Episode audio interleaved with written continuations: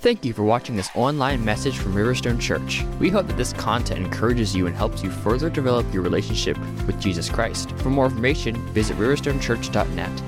There you can learn more about us, view additional messages, submit your prayer needs, and even give online. Thank you for watching, and may the Lord richly bless you.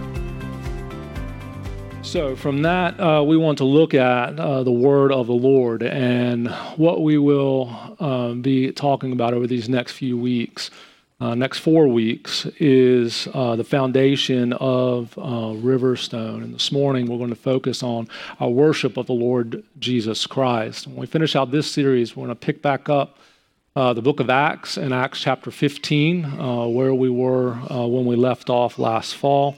Um, but I think it's important for us to uh, look in and focus our hearts towards uh, what are the uh, foundational elements uh, that God has called us to be and do as a church. And so let's read the word of the Lord together in Luke uh, chapter 24, starting at verse 36. If you will, when you're there, stand with me. And uh, as, a, as an honor to the reading of the word of the Lord, and we will read together and pray and work through the message this morning. Verse 36 the word of the Lord says to us, While they were telling those things, he himself stood in their midst and said to them, Peace be to you. But they were startled and frightened and thought that they were seeing a spirit. And he said to them, Why are you troubled, and why do doubts arise in your hearts? See my hands and my feet, that it is I myself. Touch me and see, for a spirit does not have flesh and bones, as you see that I have. And when he had said this, he showed them his hands and his feet. And while they, uh, while they still could not believe it, or because of their joy and amazement, he said to them, Have you anything here to eat? And they gave him a piece of broiled fish, and he took it and ate it before them. Now he said to them, These are my words which I spoke to you while I was still with you that all things which are written about me in the law of Moses and the prophets and the Psalms must be fulfilled. Then he opened their minds to understand the scriptures, and he said to them, Thus it is written that the Christ will suffer and rise again from the dead the third day, and that repentance for forgiveness of sins would be proclaimed in his name to all the nations, beginning from Jerusalem. You are witnesses of these things, and behold, I am sending forth the promise of my Father upon you. But you are to stay in the city until you are clothed with power from on high. And he led them out as far as Bethany, and he lifted up his hands and blessed them. While he was blessing them, he parted from them and was carried up into heaven. And they, after worshiping him, returned to Jerusalem with great joy and were continually in the temple praising God. Heavenly Father, we just thank you so much for the public reading of Scripture. We pray, Lord, that you would be with us by your grace through the power of the Holy Spirit over these next few moments as we share the word of the Lord together. And we honor you. We love you, Lord. Thank you for breaking the bread of life to us. In the name of Jesus, we pray. Amen. Amen. You may be seated.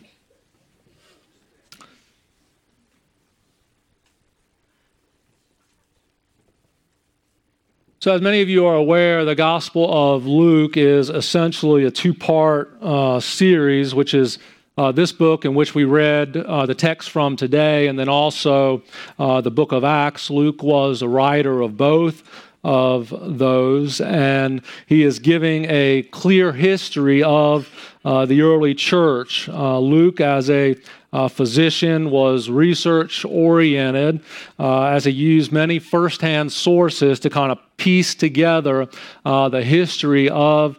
Uh, the early church and ultimately the Apostle Paul's movements uh, throughout uh, the early known world. Uh, he would have been uh, educated. He was a good writer. He was detail oriented. And so he kind of pressed uh, in both the Gospel of Luke and the book of Acts um, much of the detail of what we know about uh, how the early church existed and what the early church did. Uh, this ascension of the Lord Jesus Christ takes place on uh, a Sunday. Uh, so uh, today, Sunday, that we are, are here. It's actually even a commemoration of both the resurrection and the ascension of our Lord Jesus Christ. And this as we read this morning, is the final appearance of the Lord uh, to his disciples uh, before the ascension. And so we get a glimpse here of the activity of the disciples immediately after Jesus shared with them the Great Commission and his sure return, and then he ascended into heaven. And so, why is this important to know kind of what transpired or what happened uh, just after the ascension? What was going on in these last few verses of Luke, just after the ascension? What was happening? Why is that important uh, for us to know? I can tell you that if I were to uh, share with my children this afternoon that we're going to gather together in the house and we're going to work and clean the house. And as soon as we're finished cleaning the house, we're all going to go out and get ice cream sundaes. What would my children do? I mean, there's going to be smoke coming from underneath their feet. They're going to be working so fast at the task. I said the children again. They don't like me grouping them all together. Uh, the little kids.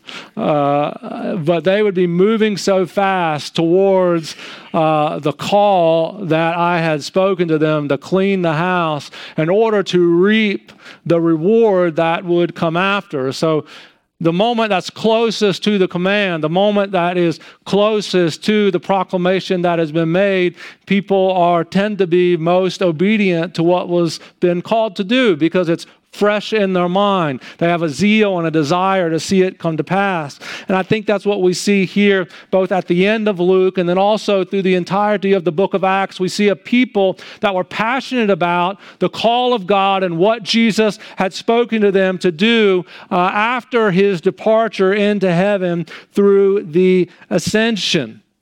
And so when we think about these things, what we see is that the immediate response after the ascension and after the commands of the Lord at the end of uh, his time on the earth, the immediate response of the disciples was to worship. The immediate response was to worship. And that is one of the things that is primary with us as a church, what we must primarily be about is the worship and exaltation of Jesus Christ. The disciples were at Bethany. Jesus blesses them and in blessing them, he, lifted, he lifts his hands in, up to uh, the heavens. And he could have decided to translate into heaven in any way that he wanted. It could have been an immediate disappearance. It could have been a stairway open up. It could have been anything that you could have imagined. But there's a reason that Jesus chose to ascend while they were looking at him, to ascend up into the clouds. And because it pointed into the way in which he would return. He would return coming back through the clouds. And then when he ascended, their immediate response was to worship. And this is actually the first time in the Gospel of Luke where the word worship is used as it relates to Jesus particularly. So, what we see that Luke is pointing to is there is a difference in perception of the disciples at this point of who Jesus was and why he was due worship. And I think that points back to verse 45 that he opened their minds to understand the scriptures. He opened their minds to understand the scriptures. And from that understanding proceeded worship as, of Jesus as part of the Godhead. Amen. See, we worship God in Trinity Father, Son, and Holy Spirit. And when we worship Christ, the sense is that in Christ is the fullness of the deity of God.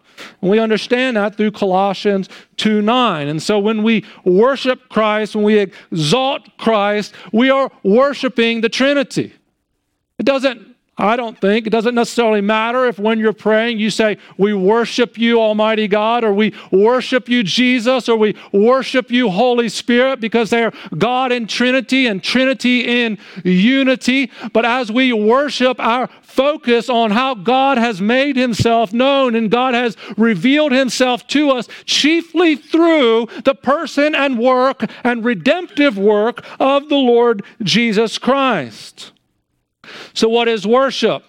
Uh, one of the first definitions that I have heard of worship is worship is our response to God as He has revealed Himself to us. There's a response to the Lord upon his revelation. And again, his chief revelation to us is in the person and work of Jesus. And Riverstone must be a church that is about the business of worshiping the Lord Jesus Christ. So the disciples were right to worship Jesus at Bethany. Jesus said, If you have seen me, you have seen the Father in John 14 and 19. And if worship is our response to God as He has revealed Himself to us, what does worship entail? A.W. Tozer says true worship is to be so personally and hopelessly in love with God that the idea of a transfer of affections never even remotely exists. To be so focused on God and His work within us, His power and might to move us from the kingdom of darkness to the kingdom of light, that there is not remotely in our mind even the possibility that there would ever be a transfer of affections to something else. There are many areas in which we can worship the Lord. As I think about worship, I think of three primary areas of worship. And again, there could be others that we would add to this list, but I would begin to think about prayers and thanksgiving, petitions to the Lord, requests, words of exaltation, words of thanks to the Lord for what He has done, words of praise to God for His redemptive work that was laid before the foundation of the world, singing praise to Him in songs and utterances, proclamation in music of God's worth, of His value because of what He has done. See, God is not simply worthy of worship because of the redemptive act which He has accomplished on our behalf. He is worthy of worship simply because He is God. This is why at the end of the age, every knee will bow, every tongue will confess that Jesus Christ is Lord. It will be an act of worship because He is simply due worship.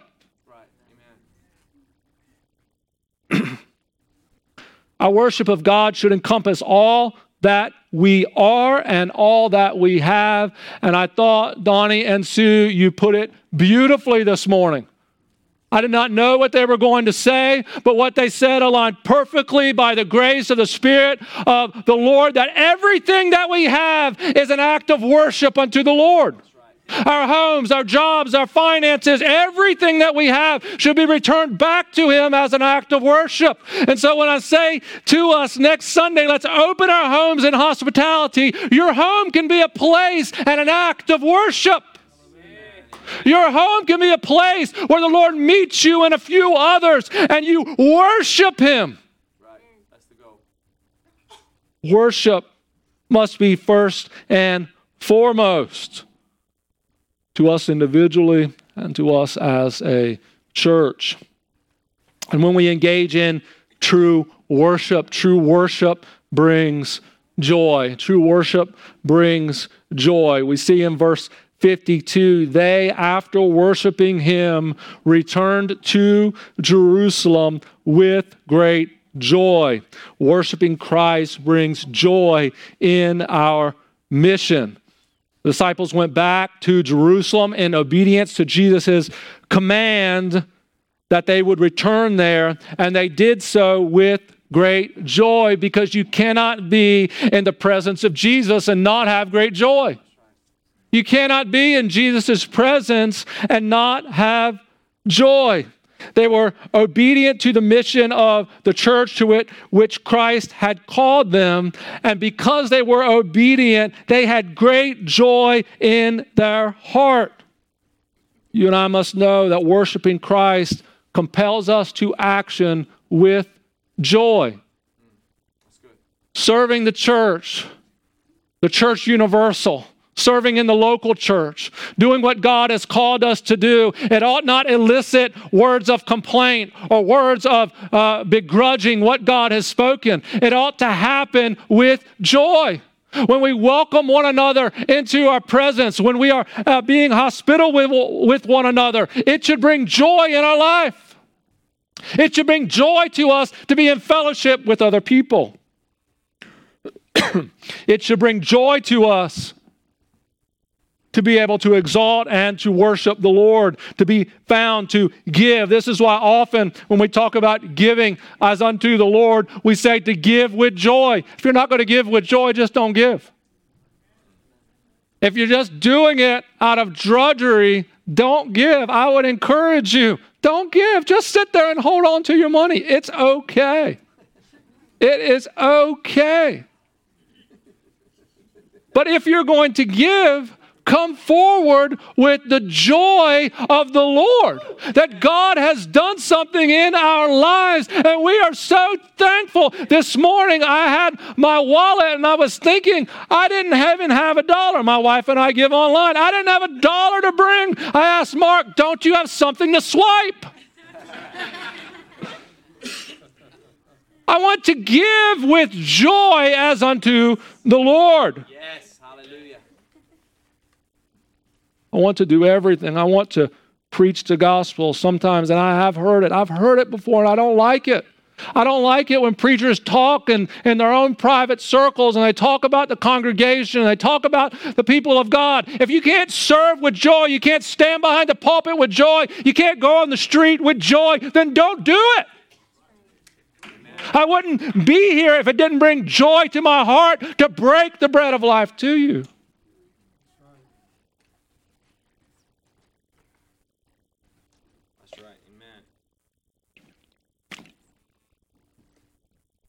I've been praying. Part of our time of fasting. You know, I, Nicole and I were able to get a few minutes away uh, one morning or at some point, and we talked about the things that were on our hearts as we were walking through this fast. And uh, I said, one of the things I'm praying for is just an overwhelming joy in my heart and an overwhelming joy in our congregation. That's one of the things that I am seeking God for. That God would bring us joy. And the joy of the Lord was present in the early disciples, and it ought to be present in us as well. Philippians 4 4 says, Rejoice in the Lord always. Again, I say, rejoice. Psalm 16 and 11 says, In your presence there is fullness of joy. Romans 14 and 17 says, For the kingdom of God is not a matter of eating and drinking, but of righteousness and peace and joy in the Holy Spirit. 1 Peter 1 and 8 says, Though you do not see him now, you believe in him and rejoice with joy that is inexpressible and filled with glory. Proverbs 10 and 28 says, The hope of the righteous brings joy. Psalm 71 and 23 says, My lips will shout for joy when I sing praises to you. 1 Thessalonians 5 and 16 says, Rejoice always, pray without ceasing, give thanks in all circumstances, for this is the will of God in Christ Jesus for you. At times we forget that we are called to be a people of joy. We may say, My life is so hard. I've got so many difficulties. I have so many challenges. I have so many problems. God speaks to us in that as well. In James 1, 2, and 3, he says, What? Count it all joy, my brothers, when you meet trials of various kinds. For you know that the testing of your faith produces steadfastness. So, in your trial and in your circumstance, in your challenge of life,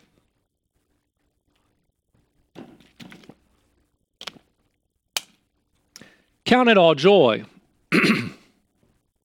and not just in the spiritual trials. What does he say? Count it all joy, my brothers, when you meet trials of various kinds. When you meet trials in your family, when you meet trials in your workplace, when you meet trials in your mind, when you meet trials in the people that you have to interact with and you think this isn't working out, this isn't in a way that I want this to go, when you're tempted to complain, tempted to be upset, tempted to get angry, if you are in Christ, don't act like the rest of the world. Sorry. and get grumpy and get upset and get angry and talk about how difficult this life is and how challenging this life is, count it all joy, my brethren, when you encounter trials of various kinds. Because what happens? The testing of your faith. This is what happens to many who are in the faith. They come to the hour of testing and don't pass the test. They come, thank you, little buddy. I appreciate that. That'll be helpful. they come to the hour of trial and they don't pass the test. When we think through, when I think through some of those in this life who I have known, who were in the faith and then left the faith, Oftentimes it came after a deep trial of life. Often it came after a circumstance in which they said, God doesn't love me. How could God love me in this circumstance or situation? On the other hand, I've seen people who have walked through the test of life and have done so even though there may have been tears of sorrow there was joy in the heart at the work God was doing in the midst of painful circumstances. And some of you are in this room this morning. Your life, your testimony is an act that it is possible through the deepest and darkest night, through the greatest challenge and trial, to continue to walk through it and count it all joy because you have walked through various types of trials, for you know in your mind that the testing of your faith is producing steadfastness in the Lord. Jesus at one time said a very hard statement to his disciples. And when it referenced his disciples, it wasn't just the 12 who were there listening to him. This was a greater group of people who were around, who were listening to the Lord. And Jesus said a really hard statement. And if you think about it, it would be hard for you and I as well to hear a statement like this. Jesus said, Unless you eat my flesh and drink my blood, you have no part in me. Now imagine if you were standing there that day and you were listening to a man that you were wondering, is this guy God or is he not God? Does this match up with what I've been taught before? And this guy says to a crowd that's gathered, unless you eat my flesh and drink my blood, you have no part in me. And the Bible says that Many of the disciples slowly backed away. They slowly left. They couldn't accept a statement like that. And, and for a Jew to think of what was literally in their mind of eating human flesh, it was repulsive to them. And Jesus stands and says, Lest you eat my flesh and drink my blood, you have no part in me. And he looks to Peter, who's still standing there, and he says, Will you go also? And Peter responds with this statement To whom shall we go? You have the words of eternal life. You see, in the trial, there are, are theologians who talk about the dark night of the soul the dark night when you walk through that deepest and darkest circumstance that begins to shake you to your core, and you have to wrestle with what is truth and what is not. And it's in that moment of trial, that moment of difficulty, that moment in your circumstance where you have to look at the Lord and say, Where else am I going to go? For you have the words of eternal life. It's in that moment where we count it all joy, James says to us. One who endured deep challenges of his faith as well. There is a great joy to be found in Christ and in service to Him that surpasses any trial and any challenge that you can face. This is what I hope as a church for our culture, our culture as a congregation, a local group of people that gather uh, together. I know, I've thought at times, have you ever, have you ever been to the airport and got on an airplane and uh, when you got on the plane, the wind outside was blowing pretty heavy, and as the pilot begins to take off, it's kind of that rough sort of, and you're like, okay, this thing moving here. Uh, I've been on a plane like that before, where it's kind of rocking a little bit as you're trying to get up in uh, in uh, the air, and that's the way I feel like 2022 has gotten off. you know, we're trying to get up to this place, and it's kind of rocking along in the plane here. We're getting some some thrust behind us to sort of move this thing uh, forward. And sometimes we feel like that in our life as well, that we're longing after God, we're seeking after Lord, the Lord. But what I want you to know is that in every trial, every circumstance, every challenge that you're going to face, it is the possibility of having the joy of the Lord. It's the possibility of standing in the firmness to know that God has this like He has had me in every other circumstance that I've walked through until this moment. There is going to be joy in the morning. The weeping may endure for a little while, joy is going to come in my life, and I can walk through this to the glory of God Almighty. Worshiping Jesus brings joy in our mission. It brings joy in our mission. And our joy in Christ cannot be contained in singular earthen vessels. Our joy in the Lord overflows to other people as well.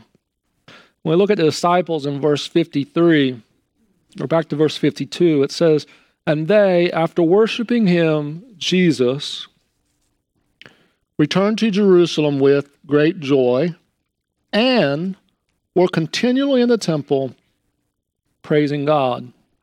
So, where did the disciples go after the moment that they had encountered the Lord? They went to the temple. And at this time, this was the place where the earliest church was gathering.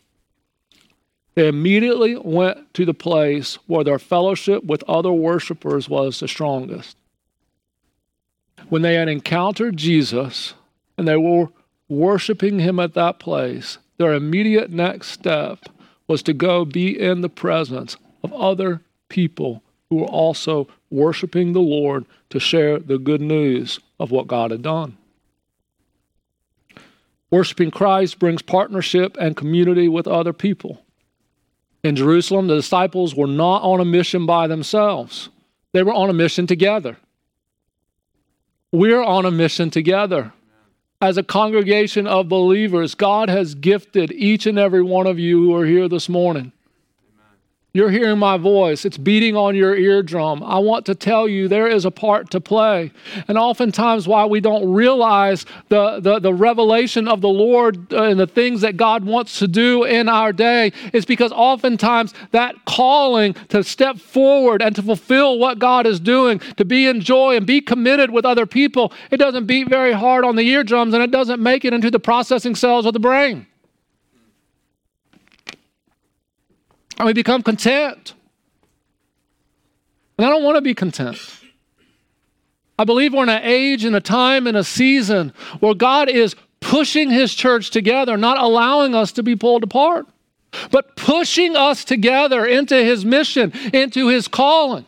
I know some of you, many of you, have expressed to me that you are hungry at all ages and walks of life, that you're hungry for more of what God is doing. You're hungry for a move of God. You're hungry for God to do something. And one of the ways that God is going to move is He's going to unite God's people. It's going to be less and less people out there doing their own thing, and more and more people in here doing things together. Yes, amen. I was reading an article earlier this week, and it was by a church historian. And the, the thought, the initial thought of the article was how we often hold up great men in history. You know, we hold up one individual. We look to, you know, those Martin Luthers or others in church history that were just kind of, we think these sort of lone range guys. And what we see when you dig deeper and you study more, what you find is they weren't lone rangers at all. He said, God never does a, never, never God never does a great work in the history of the church except through a band of brothers and sisters. This is true of the ancient church, the Celtic church and its powerful missions, the Reformation, the Puritans, and the evangelical revivals of the 18th century. The idea of one lone figure standing for truth against dominions of evil and the failure of like minded men to stand with him is the product more of a reading of church history shaped by a high noon culture than the actual facts. And in some ways, and in some ways, to assert otherwise is to make church history a narrative of celebrities.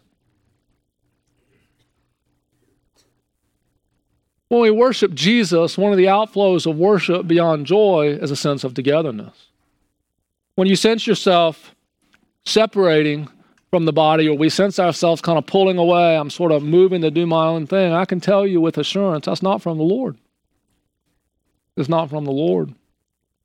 And particularly in this day and age where I believe there are things that are moving in the earth and God is doing something that generations before us may have not seen before when we look at the scriptures and we read some of the prophecies that have been foretold and we look at what is happening in our world, over these last 21 days, uh, along with fasting food, I've fasted much of the news. So I'm not sure of what's all happening right now. But what I do know is we are on a collision course with the destiny of the church. Right. And the destiny of the church is the destiny that God has called us to, to be people that will stand up and people that will fight for the gospel of the Lord Jesus Christ, that we will see as many people come to the saving knowledge of Him as we can on this side of the Lord's coming. I don't, not sharing this for uh, to make a far fetched statement. But we have to band together and be tighter than what we ever have before. And if you're not that kind of person, get to be that kind of person. Get to be that kind of person. Love the people who you're in fellowship with. Get to know them. Get to know their trials. Get to know their circumstances. Get to know what they're walking through. Get to know people. You're going to need people. You're going to need, I need people. I need people in my life. I need people to help me. I need people to keep me accountable. I need someone to say, This is not the right way. This is not the way that you should walk. I need someone to speak truth in my life. And I'm not the only one in this room that needs it. We all need people who are willing at times to speak to us the bold truth that needs to be said. And again, this is why it's important for us to welcome others into our presence. What did Jesus do? He welcomed people into his presence. Over and over and over again, the disciples, the sinners, the people, he went out, he ate with publicans, he was doing all of these things, and he was in the presence of people. We must be in the presence of other people. I will say today that I believe there are some here, and you are on the edge. You're on the edge, and you're marginalizing yourself, and you're going to fall off the edge. Don't think you will hold yourself on. I've tried to put into my children as my oldest son has grown and he's gone off to college, I said, Don't think that a change of scenery will change who you are. You've got to work at who you are. You've got to work at your integrity. You've got to work at what God is calling you to do. Change of scenery is not going off to college, is not now, or going off to a Christian college is not going to make you a super spiritual person. If you're not putting in the hard work right now of praying and seeking God and longing after Him, going to a Christian college is not going to make it happen. There are some today who are on the edge. You're on the edge. You've made yourself alone. Don't say people don't like me, people don't ask me. I can ask you to my house just as well as you can ask me to your house. One of the things I love about this church and I love about this particular facility is that I don't have an office here. I'm thankful for it because you know what my office is? My office is at Tip Top. My office is at Michael's. My office is at the Villa. My office is at a coffee shop because I can gather there and I can meet with people. I can sit there, we can fellowship, and it's not me sitting behind a desk with things on the wall saying, Let me tell you how to live your life. It's brothers, mainly, coming together, talking about the work and the power of the Lord.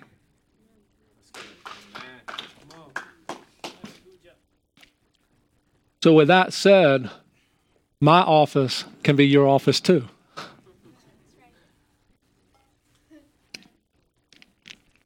Riverstone Church's primary purpose is to be a place where that worship of Jesus, that type of worship of Jesus, is primary and central. I believe that as we come together in corporate worship, that everything that we do, our prayers, songs, offerings, singing, everything must be for that purpose of worshiping Jesus. And the worship of Jesus brings joy to our heart and can do so to every believer, no matter their daily circumstances. And it also pulls us and brings us into fellowship with those who are around us in the context of the local church.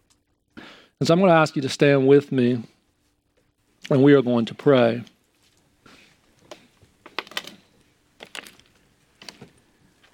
I know I've coughed today, and I apologize for that. I know we're all more concerned about coughs today than what we have been in the past. Uh, but what I want to tell you is while I wasn't here last Sunday, I'm free to move about today. but I'll have someone who won't cough pray for you. And if today you're walking through and you're at a couple of spots, you don't have to admit which one it is.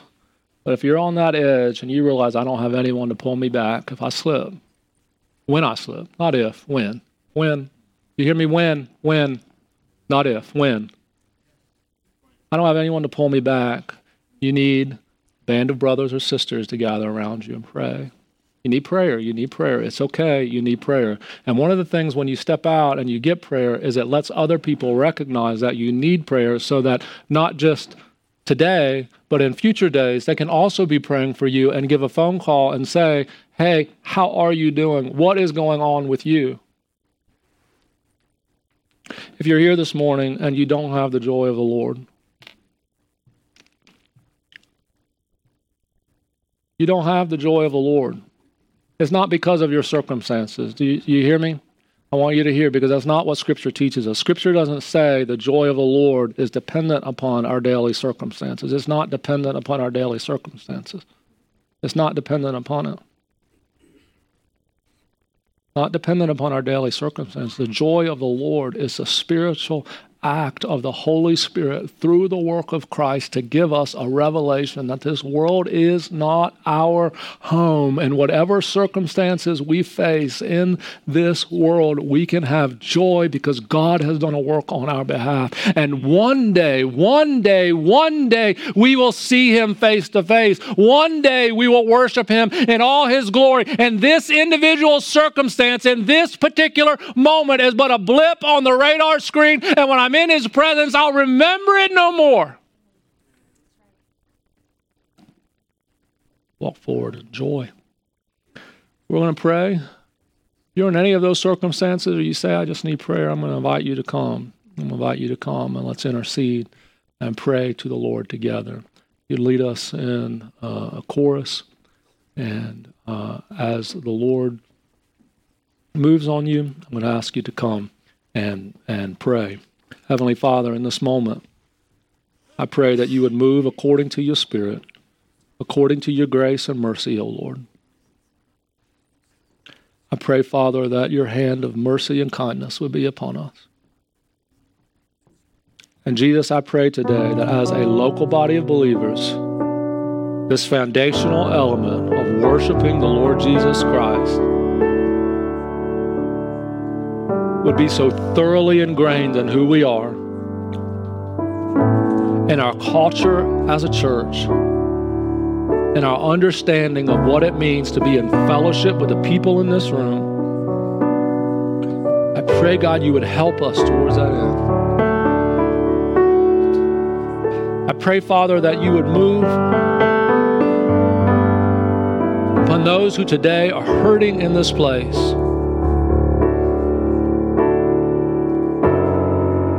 You're hurting today. You need prayer. You need to calm, Please calm.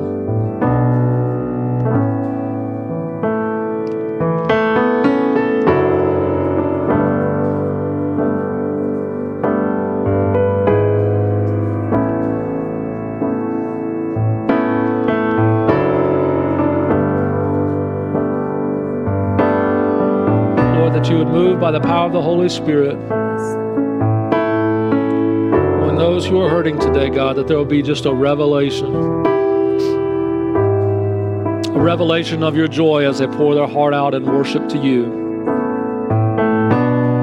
Lord, I cannot promise that their circumstances are going to change. I can't promise that the situation is going to get all wonderful overnight.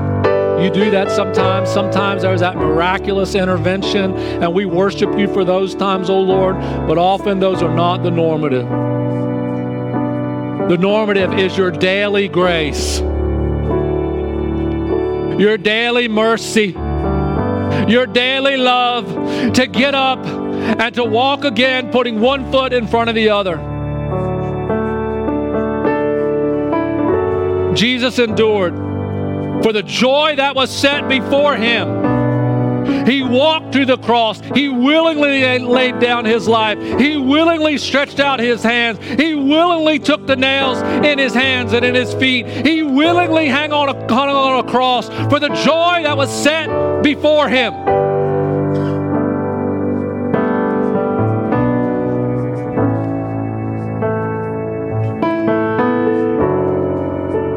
God, today I pray you fill us with joy.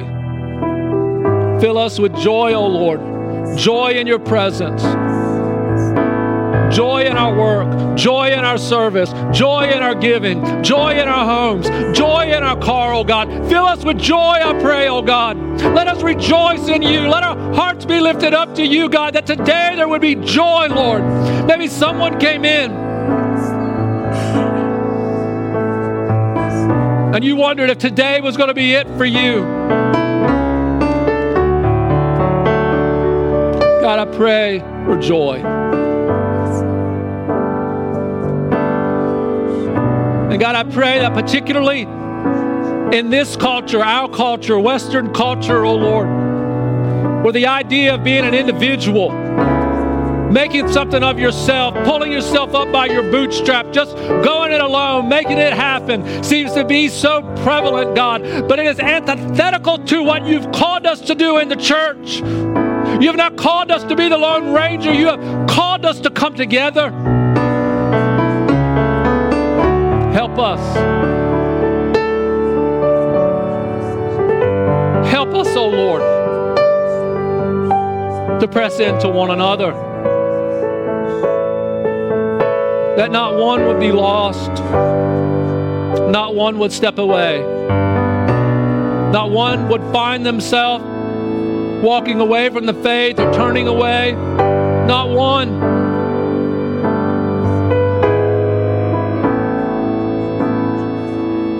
But that as we worship you, one of the products of worshiping you will be a love for your church who you gave your life for.